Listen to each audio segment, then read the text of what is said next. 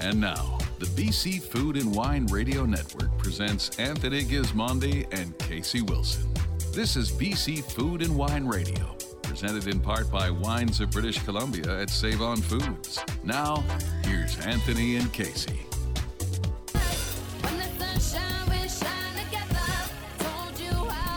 Hello, British Columbia, from Fort St. John to Victoria and all the cities in between. We're back in the studio in Vancouver, uh, Casey, and it's Thanksgiving coming up all throughout, well, the next few days, depending on when you celebrate. Uh, biggest question I get asked is uh, getting that turkey out of the fridge. What time? How do I do it? Oh, you've got to give yourself three days to thaw your turkey. Really important. And also remember, once it's thawed, it should sit out about two hours. Okay. Before you dress. Are I thawing it in the fridge or outside? Yes. No, never thawed outside, Tony. I knew you were going to say that. Foodborne illness. Uh, Okay, well, we'll talk a bit more about Thanksgiving wines today. Uh, Dan Wright, uh, the winemaker for Unsworth Vineyard, will join us from the Cowichan Valley, uh, along with Elaine Vickers. She's at Red Rooster, so we'll have a chat about her Naramata Bench wines. Uh, up in East Kelowna, we're going to do a biodynamic stop and have a little discussion about uh, organics and biodynamics, Casey, with Michael Alexander from Summerhill. A great place to eat. Who is fresh as a daisy, he said. fresh as a daisy. Uh, you can tell when you listen to these people how busy they are during harvest. Some are fresher than others, I can tell you that. Uh, coming up next, though, from the Similkameen Valley, we'll speak with winemaker Michael Clark. All that and more on the BC Food and Wine Radio Network. I'm Anthony Gismondi. I'm Casey Wilson. We'll be right back. There's more to come. This is the BC Food and Wine Radio Network, presented in part by Wines of British Columbia at Save On Foods.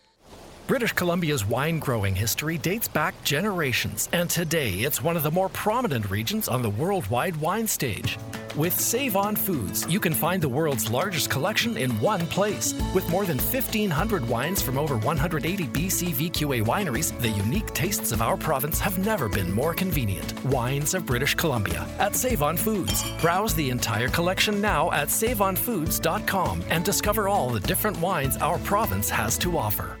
Your wine collection is your pride and joy. Years of searching and selecting has merited you an enviable list, but it's time to find a new home for some or all of your wine. As the only auction in Canada dedicated to fine wines and spirits, Iron Gate Auctions offer collectors a safe and inexpensive way to liquidate their collections online. Experts in the field with knowledge and acumen to maximize the return on your assets. To find out more, visit irongateauctions.com. Clos du Soleil Winery knows that the best wines keep it simple. It's all about the grapes and the place where they are grown. Minimal handling, minimal intervention, maximum beauty in the bottle. Nestled in a sunny, stony corner of BC's Similkameen Valley, Clos du Soleil produces wines that blend the best of Bordeaux varieties with their unique terroir. The result? Wines that are elegant and effortlessly special. Tastings by appointment or buy online at closdusoleil.ca. Free shipping to BC and Alberta on orders of six or more bottles. Taste the flavors of the season at Summerhill Pyramid Bistro and Wine Shop. Their heated patio is open with more space for you to dine safely. So come enjoy a menu showcasing ingredients from their on site culinary garden. Pair your meal with a new release Summerhill wine for an extraordinary organic experience. The flavors of the season are in abundance at Summerhill Pyramid Bistro and Wine Shop. Online, summerhill.bc.ca. Now back to BC Food and Wine Radio. Here's Anthony Gismondi and Casey Wilson.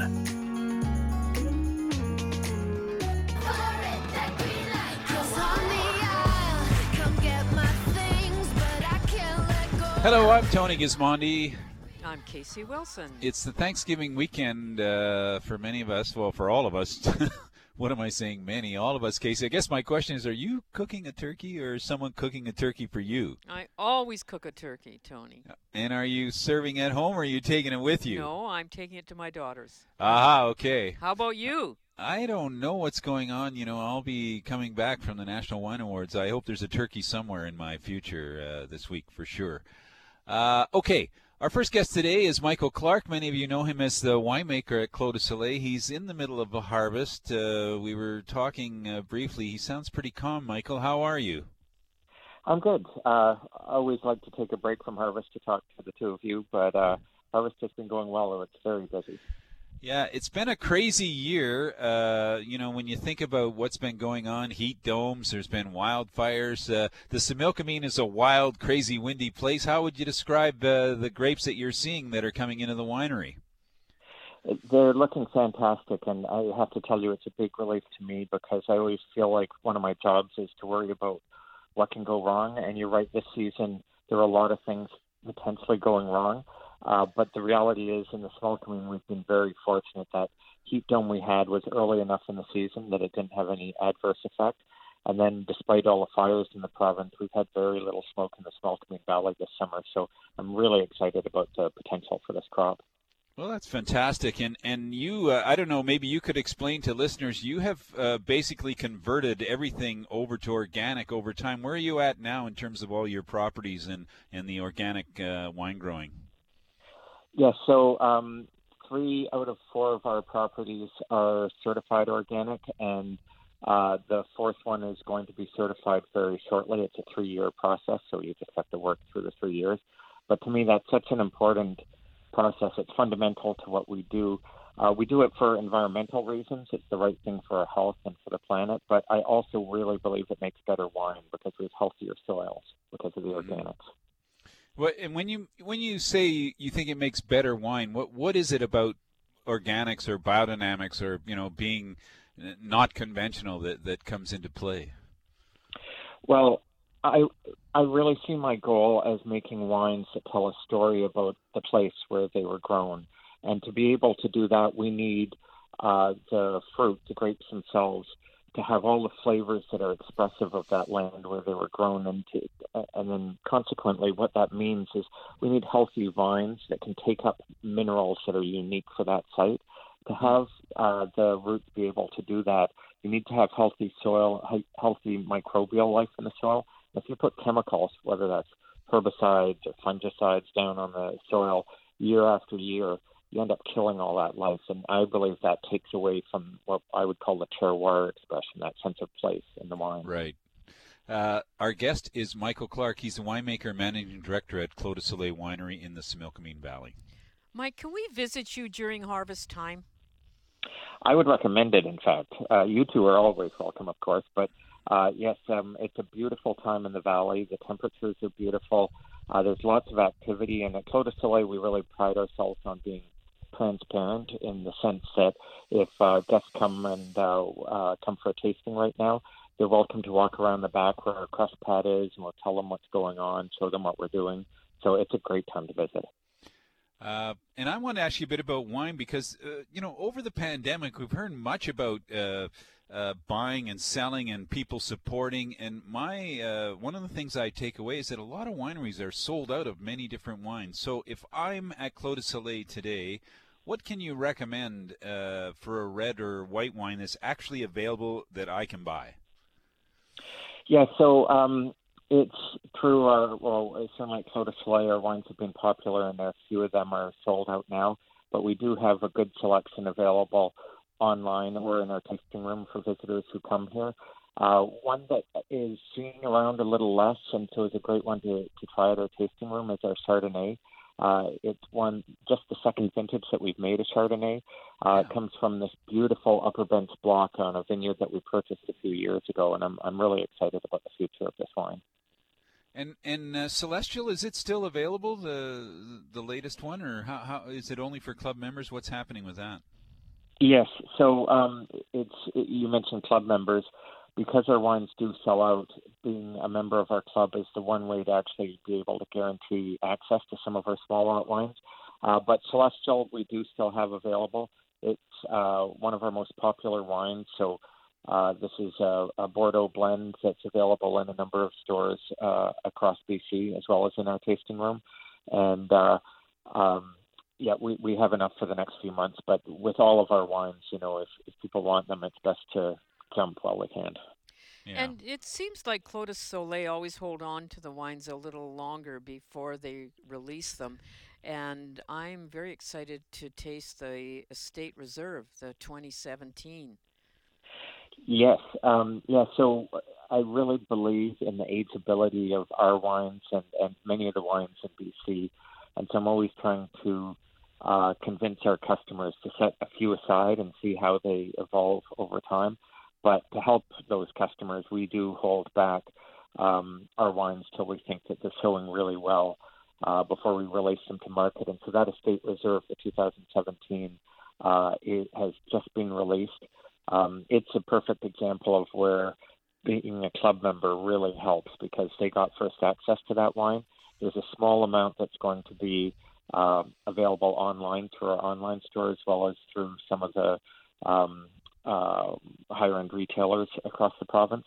But it's very small, so if people are interested, they need to jump when they see it. Yeah, it's quite a good wine. Actually, I was I wasn't worried because 16 was such a fantastic vintage for me, but it looks like a lot of the 17s are showing uh, some of the similar characteristics to 16 in terms of quality and, and ageability. So I, I think it's a solid vintage as well. Yeah, I I completely agree. To me, 16 and 17 were kind of twin vintages when I think about uh, the quality of wine that came out. Uh, Michael, we've been asking people this question. I'm, I'm, interested to know what you would tell people, say globally, if you're talking to people in Bordeaux or in Napa or, or perhaps in in uh, Australia in Adelaide. What would you tell them about the Similkameen Valley that maybe they don't know or they should know about this this place? Yeah, to me, the most striking thing is one of the things that visitors will see as soon as they drive into the valley, and it's how it's uh, really narrow, long and narrow, with these steep, steep mountainsides of sheer rock and, and rock that's tumbling off the mountainsides year after year, and then these high winds that whistle through. And all of those things I just mentioned, I, I really believe you can taste in the wine once you get to know the wines of the Similkameen. Those rocky soils and that high wind. That to me screams Similkameen. Mm. And Mike, give us some tips on wine pairings for Thanksgiving. I guess it all well the nature of a pairing. I guess it all comes down to to what um, what you're eating. You know, at the uh, start of this discussion, uh, both of you were talking about turkey for Thanksgiving, the obvious choice. To me, uh, a Chardonnay can often pair well with um, uh, with turkey. I mentioned the Clos du Soleil Chardonnay, and there are a number of wonderful BC Chardonnays that I love too, beyond my own. Uh, to me, that's always a great pairing with um, uh, with turkey. It can have uh, a richness and sometimes a, a bit of spice to it that can that can pair really well. Uh, Capella is one of our flagship white wines at Clos du Soleil. It's a blend of Sauvignon Blanc and Semillon. And to me, it's among other things, it's a fantastic seafood wine. So for anybody who's having any sort of uh, local BC seafood with their Thanksgiving, that could yeah. be a really good pairing too. That well, will be a lot of people. I think you should open at least four bottles of wine at a Thanksgiving dinner. What do you think, Tony? You and I think uh, alike. yeah, four different bottles actually. Oh, yes, have four some, different have some bottles.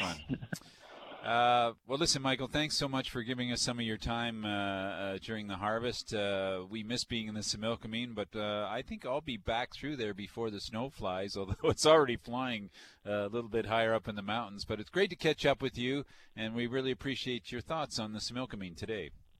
Well, thank you. I look forward to seeing both of you. Okay, get some rest, buddy. still a ways to go yet. Yeah, tell me about it. Feels like forever.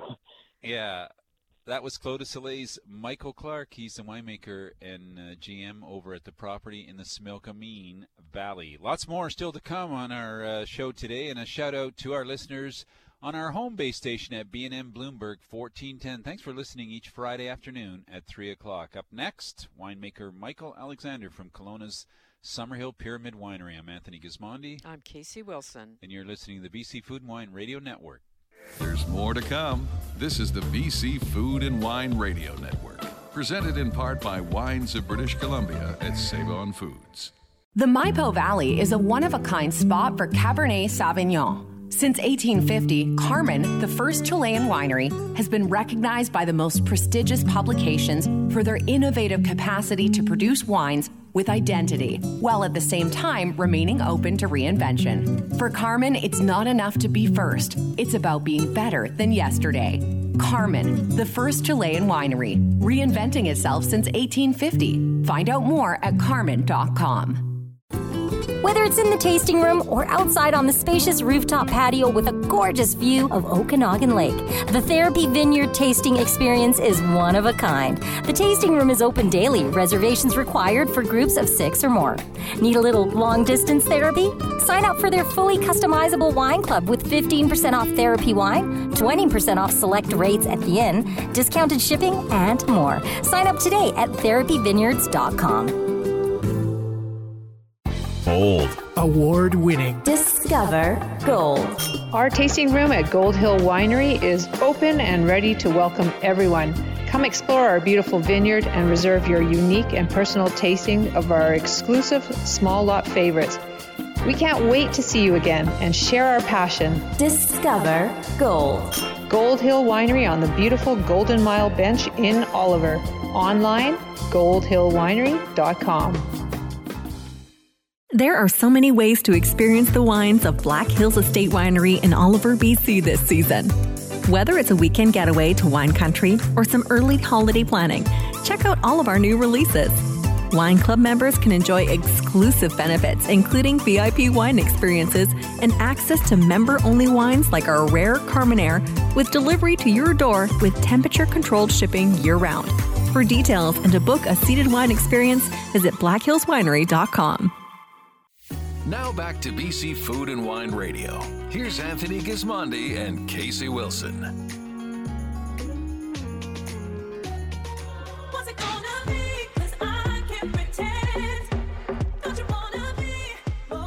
Hey, welcome back to the BC Food and Wine Radio Network. I'm Tony Gismondi. I'm Casey Wilson. Uh, we're traveling to one of our favorite uh, spots to uh, taste wine, eat food, hang out uh, in the Kelowna area. Summerhill Pyramid Winery, and joining us now is the biodynamic winemaker Michael Alexander. Michael, how are you today? I'm very well, thank you. Thank you for having me today. Uh, uh, my pleasure. You sound very uh, calm and cool and collected. Uh, are you not into the throes of harvest, or you just uh, try and keep it that way? Uh, we're in. We're about 20, 25% of the way through already, um, so we're deep into it. Uh, mm-hmm. But I've got a great crew this year. Um, I've been able to get a few hours of sleep every night, so uh, still fresh as a daisy. great to hear. Not easy. No, it's not. Uh, well, I know that we, we talk about it from time to time, but it's always good to reinforce it. You're working at, at an organic bio slash biodynamic winery. Can you can you tell our listeners what that means in terms of the growing and I don't know, is organic different than biodynamic, or is it the same when we talk about growing fruit? Uh, for sure. So um, the organics is, is basically growing without any synthetic inputs. Um, so any sprays we use are things like Kumulus, which is a natural sulfur product, or um, bicarbonate, which is baking soda, baking powder. I always get those two mixed up. Um, so with the organic certification, all it means is that we're not using any synthetic inputs. Uh, with the biodynamic principle, though, it goes one step farther. Um, so we remove a few more of the sprays that we're allowed to add. Um, we add a few more uh, where we create different biodynamic preps, uh, introduce them to our soil, introduce them to our compost, um, and then we also work a little bit more with the uh, the lunar phases um, to make sure that we apply what we need to apply at the right times. Mm. It, and oh, sorry. Well, it strikes me as a very calm place when I'm there and I'm walking through the vineyard, and I would invite anybody to uh, stop by Summerhill and get to uh, walk outside around the property to really to really take into what it's like to be on a biodynamic farm. And I use the word farm because it's more more like a farm than a vineyard, I think, Michael. For sure, we uh, we have a lot more than just uh, vines here. Um, so we've got a, a huge compost program that takes up a couple acres um, where we use all of the pomace uh, from previous harvests, all of the grass clippings, um, any leftovers from the bistro. So if you don't finish your meal, we add them to our compost program. Uh, we work with a couple local um, horse stables to get horse bedding. Uh, we've got chickens on site. We've got a two acre garden. We've got a 10 acre wildlife sanctuary. So um, there's always a lot to explore and a lot going on around here. Yeah, and a lot of bees. Our next guest is uh, not sorry. Our guest is Michael Alexander of uh, Summerhill Pyramid Estate Winery. And Michael, I'm very curious about you have a new label redesign, and it's a partnership with Robert Bateman. We do. We're uh, we're really lucky that um, Robert Bateman is a, a great friend of Summerhill. Uh, we've worked with him for a few years now. Um, we've got a grower, Ron Furman, um, who grows the fruit for our Spadefoot Toad series, uh, who's an ecologist who actually breeds Spadefoot toads at his vineyard. Um, and so, in partnership with him and with uh, the Robert Bateman Foundation, um, Ron Furman took a picture of a Spadefoot toad that Mr. Bateman then painted that we've put onto the label. Um, and 10% of the sales go to support Mr. Bateman's foundation. Um, so it's a beautiful partnership between us, our growers, and Mr. Bateman and his uh, his conservation work. I can't believe that because when I grew up and we were down at our cottage, the boys used to put uh, toads down our, our necks. so uh, you know, I'm going to get a label. I'm going to send my sister a, a bottle of wine with that label. Oh my goodness! Do people still do that, Casey? I'm sure I'm they not do. Sure. Hey, Michael, you had a big win at uh, uh, the Muscat du Monde. So you won a gold medal for your Muscat. That's a quite a recognition because that's a very strong uh, category globally when we talk about Muscat. What can you tell us about this wine in the win?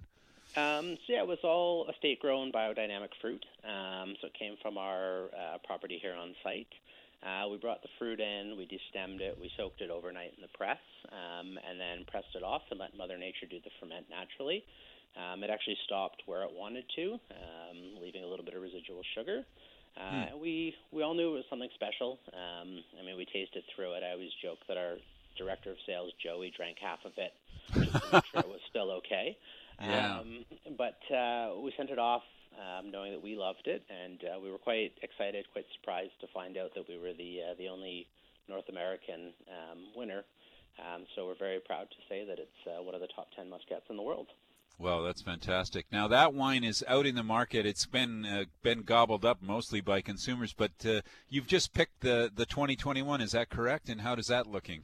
Uh, it's looking even prettier this year. Uh, it came in yesterday, um, and so it's uh, it was pressed off this morning after soaking in the press. And uh, I was excited about last year, and I think I'm even more excited about this year's fruit. And will it be certified biodynamic? Uh, th- this wine as well? It will, yes. Yeah. So I had one question about that. We we know a bit about uh, biodynamic growing, but what about winemaking? Is there things that that affect you when you make wine biodynamically? There are. So with um, organic winemaking, we're still able to inoculate with yeast. We're allowed to use organic nutrients. Um, when we create biodynamic wines, we kind of get rid of that toolbox um, and do all spontaneous ferments. Um, the type of vessel we're allowed to use, wood, stainless steel, concrete, um, are regulated, and so it really becomes a, a pure expression of of the fruit because we're not introducing anything besides a little bit of bentonite, so it doesn't go hazy in bottle, and a little bit of sulfur as a preservative. But other than that, Mm. it's just grapes and what Mother Nature provides. And Michael, does it cost more to do that? To do organic or biodynamic? Um, I think long term it doesn't. It's a little bit more expensive at the beginning to get the, the program dialed in. Um, I think what we save on additives and yeast, uh, we probably make up for in uh, extra labor costs, um, just because we're checking things more frequently. Um, but regardless if it costs a few extra dollars, the uh, the product that comes at the end is much more exciting, and so it's uh, it's worth all the extra effort. And how much time does it take to move into uh, natural or biodynamic? If you know you go to a vineyard and you decide we want to go biodynamic, what are you looking at time wise?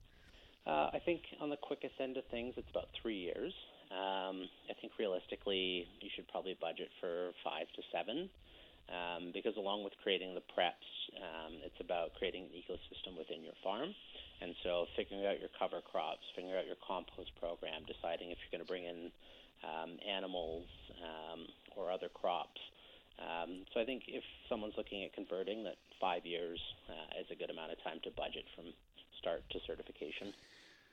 Uh, well, you've had a great ride. Uh, we'd be remiss if we didn't talk about the Cipes a little bit. Ezra, Gabriel, and of course Stephen, the founder of uh, of uh, Summerhill Pyramid Winery. W- What's it like working with that crew? What have you learned from the Cipes family about about life? Uh, I think, I mean, it's great working with them. I've been here for 12 years now, um, and they've really become family, and this has become my home. Um, I've learned how to to slow down um, and to enjoy the beauty that's around us. Um, you know, being an organic winery and a biodynamic winery, we often talk about Mother Nature.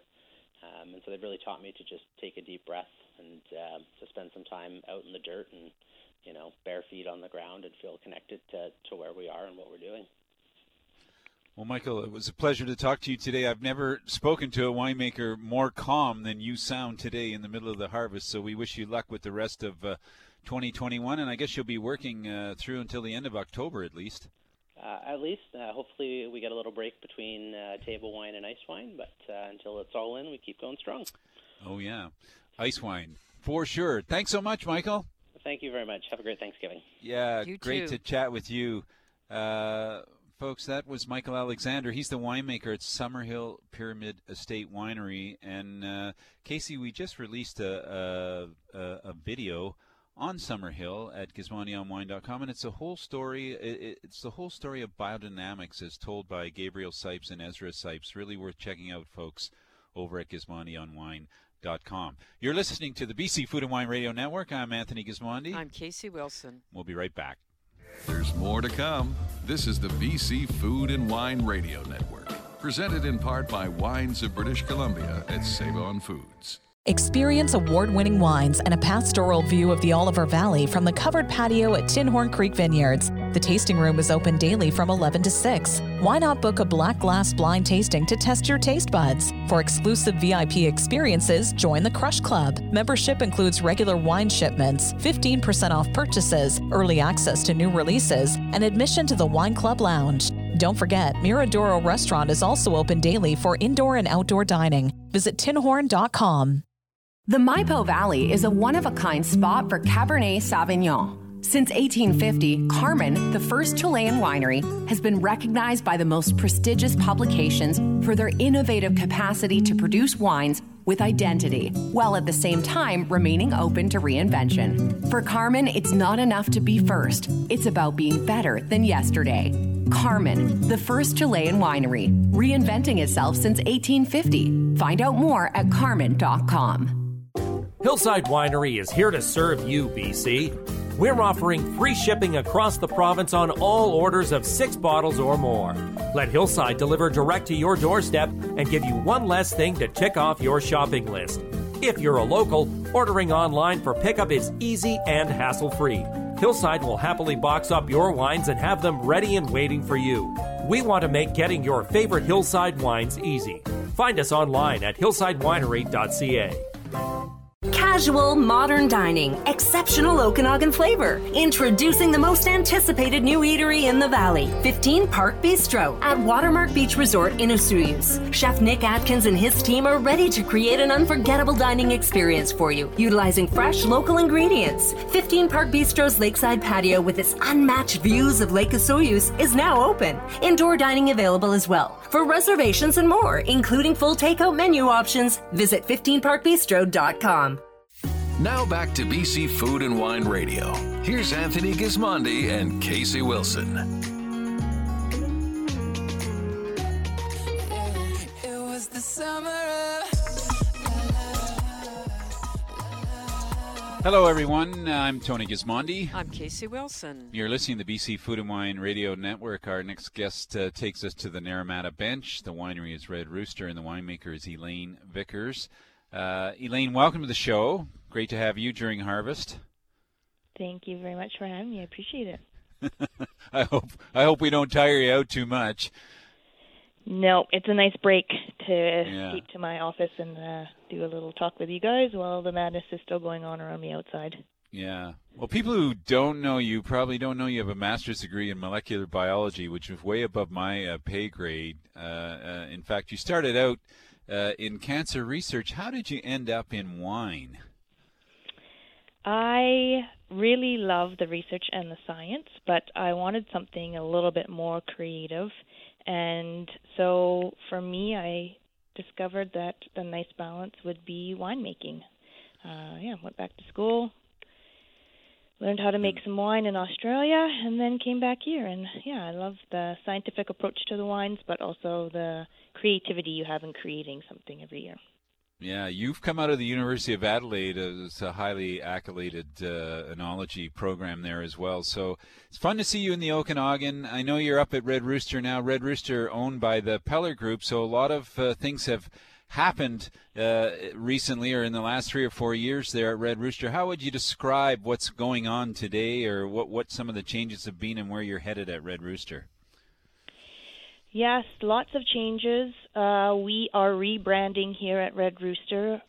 Brand new labels. Uh, the retail, the wine shop is getting a facelift as well. The building's been painted, and we are revisiting winemaking styles and trying to create some new, fun, bold wines for everybody. Mm-hmm. Uh, well, why don't we start with that? Uh, let's start with Chardonnay. Uh, you have a new Chardonnay coming out. Tell us a bit about why uh, you're going to focus on that variety. Sure. We are doing a Chardonnay Sur Lie. It's to be released, the 2020 vintage, in November. And I personally love Chardonnay. There's definitely very different many ways to make it. And we decided we were going to try and do a bit of some uh, yeast lees aging with our Chardonnay. Mm-hmm. So we're leaving it on the lees and getting some nice structure and mouthfeel from that. This 2020 vintage was five months on the lees. There's a little bit of oak in it, but not a lot. Um, mainly stainless steel. And the lees, uh, I mean, we, sorry. Yeah, could you explain the lees just a little bit to our listeners? So where it comes from, uh, how it works in the in the barrel or, or the tank or whatever. Mm-hmm.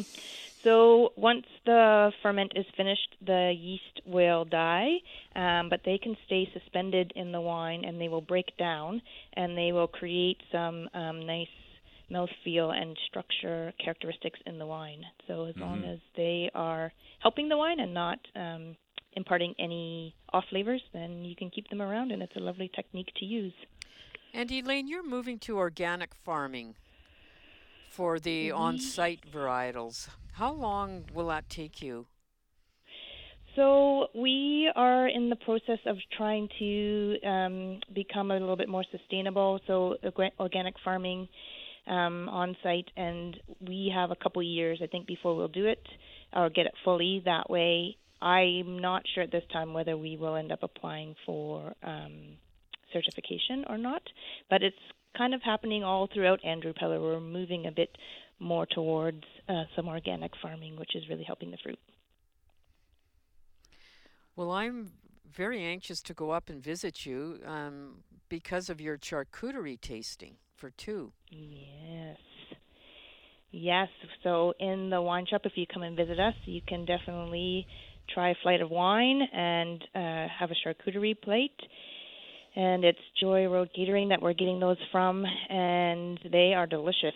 Um, oh. Assortment of some meats and some cheeses, um, your own little package of crackers, so everything is COVID friendly, and uh, some mustard seeds, and yeah, all sorts of nice little treats on there.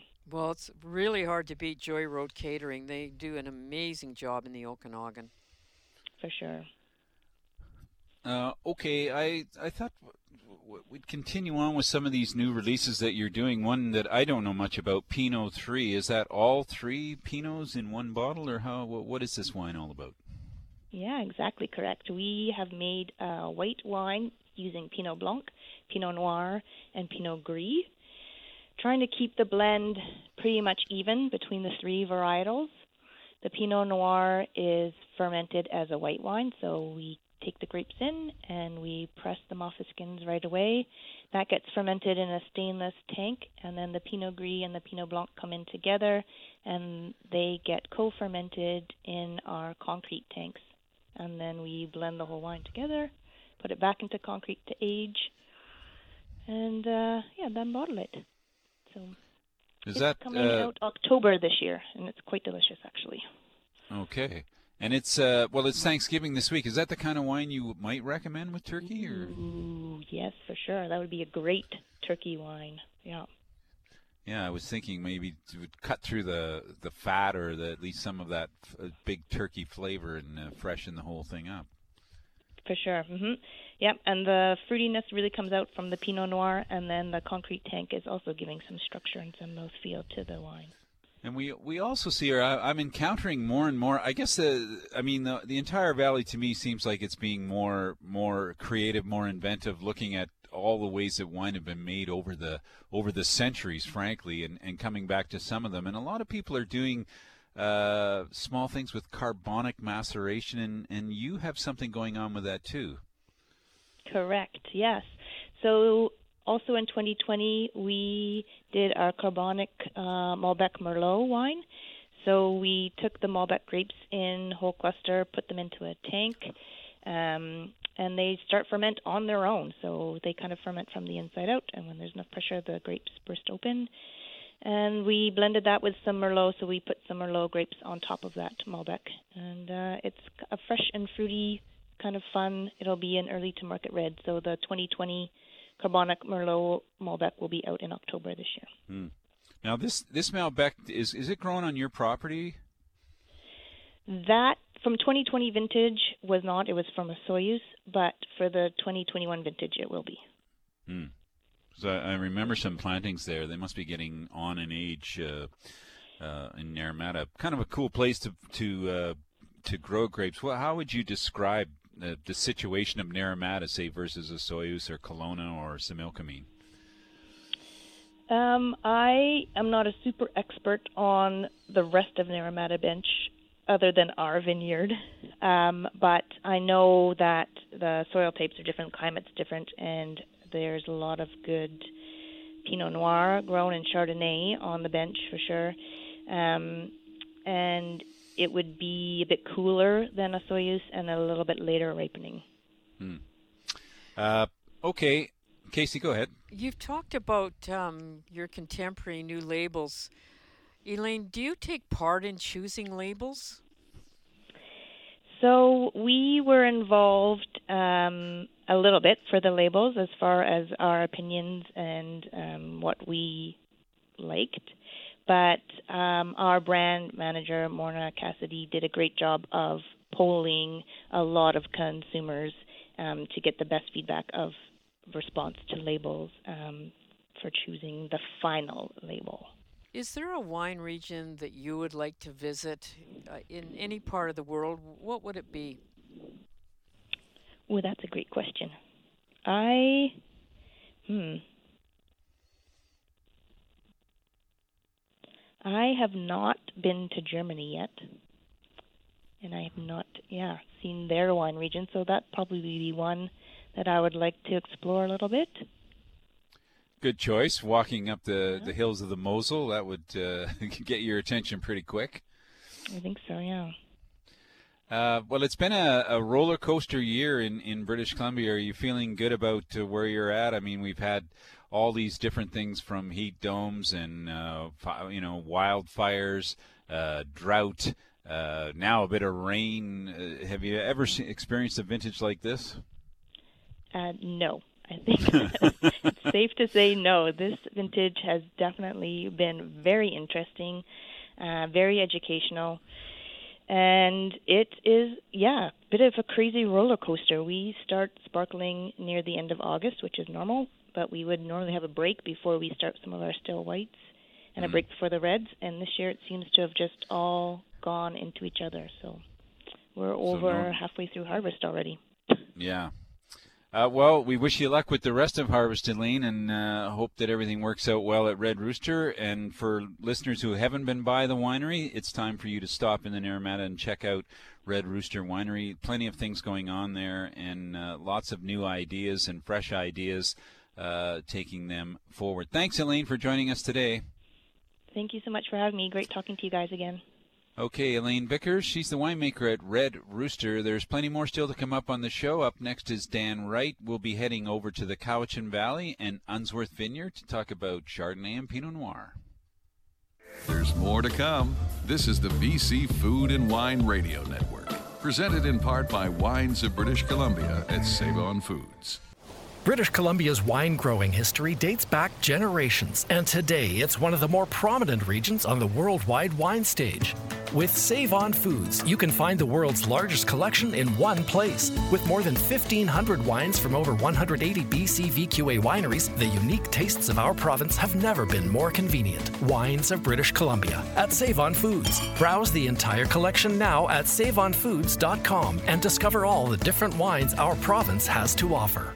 Invest in one of the fastest growing real estate markets in Canada. Green Square Vert is a modern collection of condos and townhomes in the heart of Kelowna's vibrant Lower Mission, offering thoughtfully designed one to four bedroom units starting as low as 399,000. Located just steps from Kelowna's best shopping, beaches, schools, and more. Rent your unit worry free with access to top property management firms. For more info on Green Square Vert, visit greensquare.ca.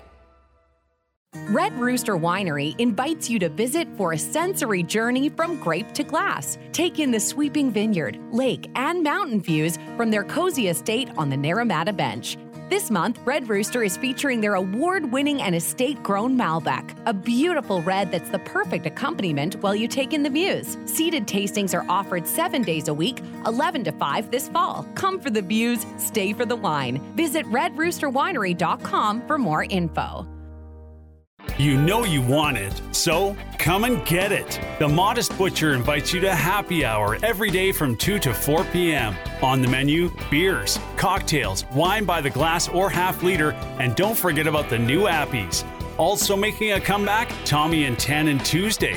Get their tremendously sized tomahawk steak with all the fixins and a bottle of their tomahawk worthy vino for $180. For more details and to book, visit modestbutcher.com. Come and get it. The Maipo Valley is a one of a kind spot for Cabernet Sauvignon. Since 1850, Carmen, the first Chilean winery, has been recognized by the most prestigious publications for their innovative capacity to produce wines with identity, while at the same time remaining open to reinvention. For Carmen, it's not enough to be first, it's about being better than yesterday. Carmen, the first Chilean winery, reinventing itself since 1850. Find out more at carmen.com overlooking a beautiful 12 acre vineyard in the heart of the Cowichan Valley. The Unsworth restaurant welcomes you to get away from it all. Enjoy a delectable menu and award winning wines in our dining room or outdoor patio. Unsworth Restaurant, vineyard dining where casual meets elegant. You can find Unsworth wines across BC. Look for us at your local liquor store. Visit unsworthvineyards.com. Now back to BC Food and Wine Radio. Here's Anthony Gismondi and Casey Wilson.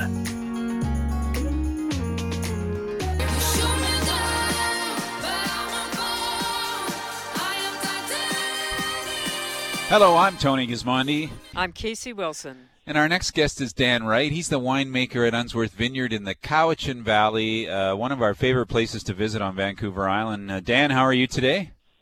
I'm doing very well. Great to be back with you, Tony and Casey. Uh, it's always fun to talk to you, and I think you know the Cowichan doesn't get enough love uh, yet in the wine business. Let's start with that. Where is the Cowichan Valley? If people want to come and visit uh, the Cowichan, uh, where would they find it? Sure, we're um, just 45 minutes north of Victoria, um, or 45 minutes to an hour south of Nanaimo. So you can take uh, either ferry across to Nanaimo or or, Victor- or Tsawwassen and and drive through Victoria. Mm-hmm. Um, or you can fly over. I don't know where you're coming from. Yeah. yeah, flying is always a good way to go. Uh, if you were to describe the Unsworth lineup to people or the story in, in terms of the wine styles and grapes in the ground, how, how would you describe your winery today? Uh, yeah, so it was um, started in 2009, and you know, when they got started, the, the Turk family started the winery. Um, the area is still a up and coming region. I mean, still is, and you know, we didn't know exactly what to plant. So there's quite a wide variety of varieties that we've planted. Uh, the Unsworth Vineyard is about uh, nine different varieties on 11 acres. Um, so we have a, a number of hybrids, um, white and red, and uh, there was an acre of Maréchal Foch that was planted by the previous owner of the property, who didn't have like a commercial winery or anything. Mm-hmm. And uh, and then you know we've got Pinot Gris and Pinot Noir, which are um, mainstays on the island. What makes it such a special place to grow grapes in the Cowichan Valley? Uh, really, it's got to be the the cool climates. Uh, we got this you know, nice little rain shadow uh, from the the mountains uh, on on Vancouver Island that protects us uh, from some of the coastal rains um, that Tofino gets hit with. and we've got this. Um, so it's a dry summer um, from June, mid June to to end of August. We get very little rain, and uh, but then it's a beautiful, cool growing season, moderated by the ocean um, all summer long. So, you know, with the exception of this year, we we rarely get over you know a few few days over 30 degrees is normal, but uh, you know, of course, with the heat dome, that was that was a different story this year. Uh, well, you mentioned the heat dome, but we uh, feeling like you're just getting going in the harvest. So, so Vancouver Island is a cool climate. What, why are you behind, or am I just uh, out of touch with the way with the timing over there? Well, actually, I'd say we're we're ahead of normal. Um, uh, normally, our peak harvest, I would say, is around Canadian Thanksgiving, maybe actually a little bit after. Um, and we're we're getting we're just getting going now, but we're getting into sparkling varieties um, and some uh, some other uh, hybrid whites that I mentioned there. Mm-hmm. So it's uh, it's still a couple weeks earlier than usual for us, even though that is a couple weeks behind many other famous regions in the world. Yeah. Uh, well, you, you've been mentioning the the whites and the odd varieties. Maybe we'll, I want to run through a couple quickly because sometimes sure. one of the wines that I really love is a Sauvignette, which people think is Sauvignon Blanc, but it's not. It's Sauvignette. What can you tell us about Sauvignette? Awesome. Yeah. Um, yeah. So this is a uh, white variety. It is related genetically to Sauvignon Blanc. Um, and uh, also has some parentage from wild uh, Asian varieties um, and uh, North American Riparia. And the, the, the cross is actually unknown. It's it's bred by a Swiss breeder, Valentin Blattner, um, and he kind of keeps his his breeding a little bit secretive. So that's why I can only be a bit fuzzy with uh, the exact parentage.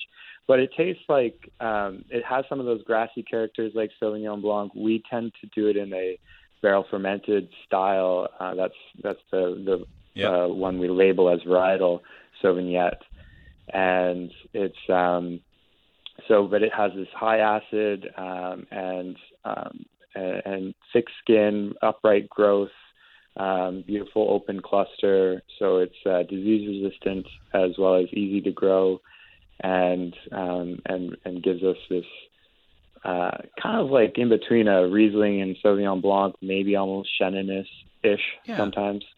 Yeah, lovely wine. And Petite Milo is another one, uh, a little bit different in style. Yeah, Petite Milo is um, uh, also related. It's it's a sister variety of, of Sauvignette.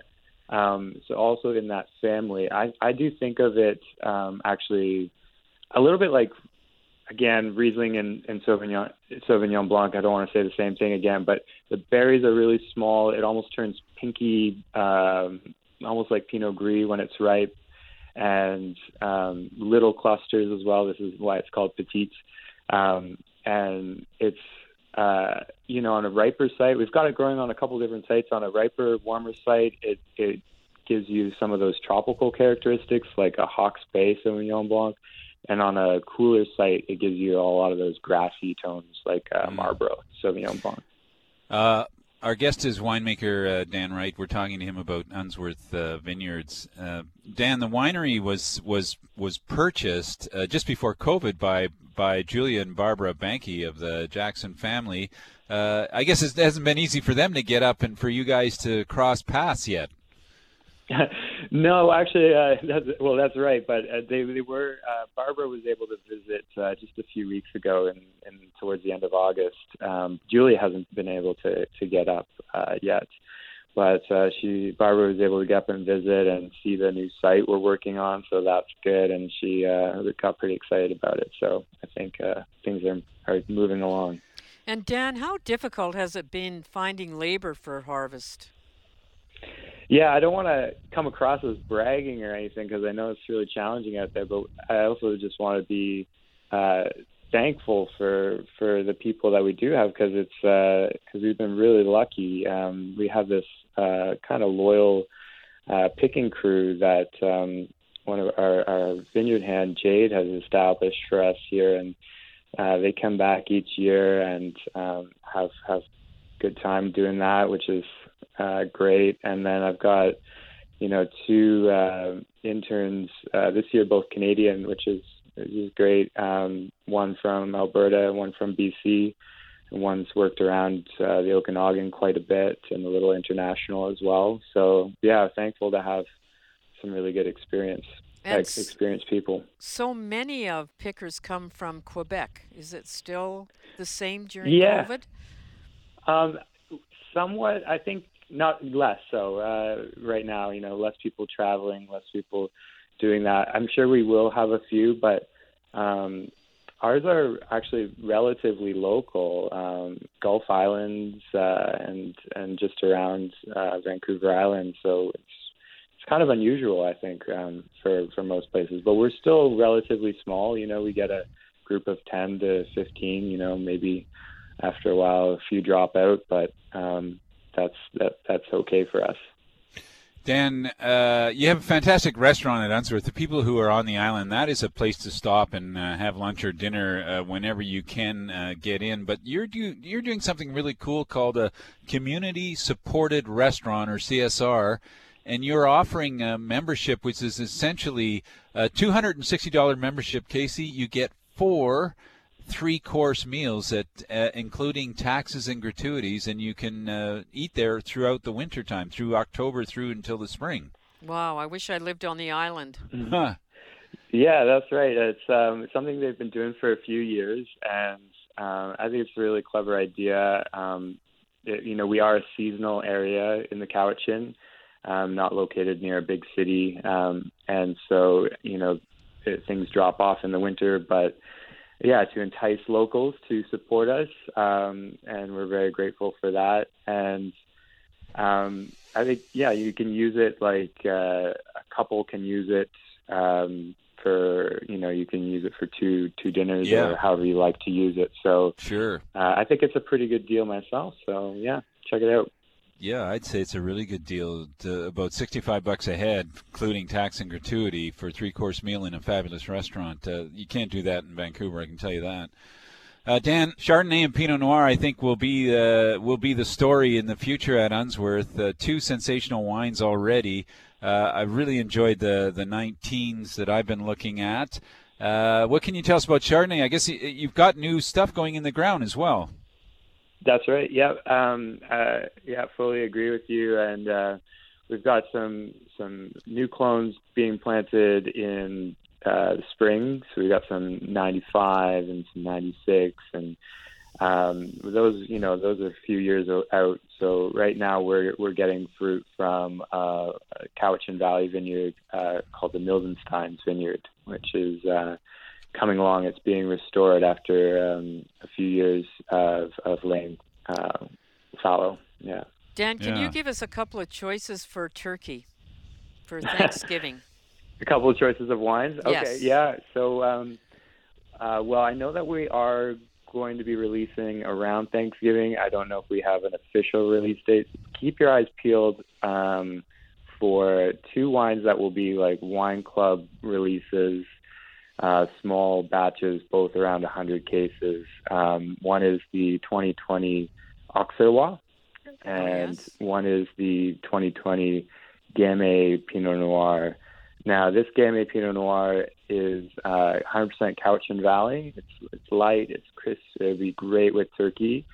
Um, again, these are limited wines, though, so if you can't find either of those, I would definitely go for our 2019 Pinot Noir, which is out now. Yeah, I second that. I second that. Would be so so good with turkey. Uh, well, Dan, great to catch up with you. I know that you've got plenty of work ahead of you. Do you do you camp out at the winery during uh, harvest or? Yeah, I'm pretty much here all the time. So yeah, it's uh, it's go time. You know, you know, 12, 14 hour days are not unusual, and um, just just got to do what you got to do, right? Get it done. Yeah. Well, we hope for the best with the weather in the next uh, two or three weeks. It can be iffy, but it's always great if it stays warm and dry. Absolutely. Fingers crossed. Okay. Thanks so much, Dan. We'll catch up with you soon. Good luck. Thanks for having me. Cheers. Uh, Dan Wright, he is the winemaker at Unsworth. Uh, Casey, that's it for today's show. Uh, just a couple questions for you quickly. Are you uh, making uh, the stuffing Absolutely. And it's the best it- part. Is it a traditional kind of stuffing, It's- or what? yes, and it's very simple. Um, I don't put any ground meat in it. It's strictly a bread stuffing. Bread know, and onions and a Onions. few- I add a bit of orange juice to it. Yeah. Lots of butter. Yeah. Well, I think I'll be doing a lot of stuffing tasting. That's what I'll Yes, be doing over I'll bet you Thanksgiving. will. I love that stuff. Okay, uh, special thanks to our in studio uh, producer, Darren Regan, uh, who has only recently joined us and learning the ins and outs of uh, the nutty people here at uh, BC Food and Wine Radio. We thank you for your patience, Darren, and uh, for the rest of you out there, have a fantastic, happy Thanksgiving weekend. I'm Anthony Gismondi. I'm Casey Wilson. And you've been listening to the BC Food and Wine Radio Network. See you next week. That's it for today's show. Tune in again next week for Anthony Gismondi and Casey Wilson on the BC Food and Wine Radio Network. Presented in part by Wines of British Columbia at Save On Foods. BC Food and Wine Radio is a TKS West production. Executive producer Casey Wilson.